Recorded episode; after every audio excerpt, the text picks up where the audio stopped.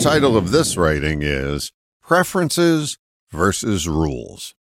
Seems we all have preferences and rules we live by, but a conundrum appears when we confuse the two. Let's look at basic examples of each. A preference can be simply stated as preferring one thing over another. For example, I prefer Chinese over Mexican food, or I like Mexican food more than Chinese cuisine. Rules are harder and come to mind faster.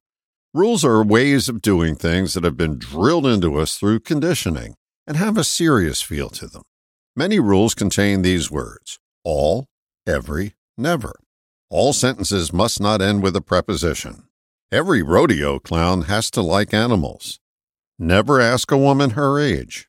But trouble ensues when we insist the way we like to do things is the way all people should do things. That's when we turn our preferences into rules. My grandmother had an expression she used that seems to be a workaround to this practice. She would say, as a rule, now to my mind, this implied there were exceptions to the rules. As a rule, women shouldn't wear skirts above the knees.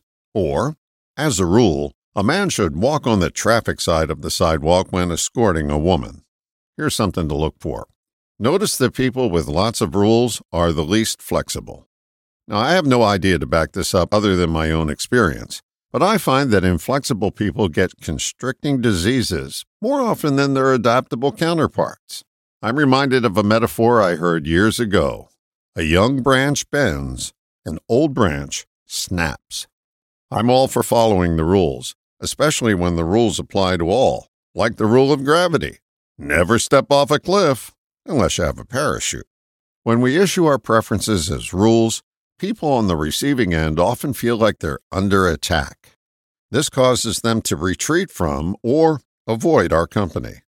So, to sum up, as a rule, it's best not to insist your preferences be rules others should live by. Better to channel your inner Gumby and stretch yourself to be more bendable. All the best, John.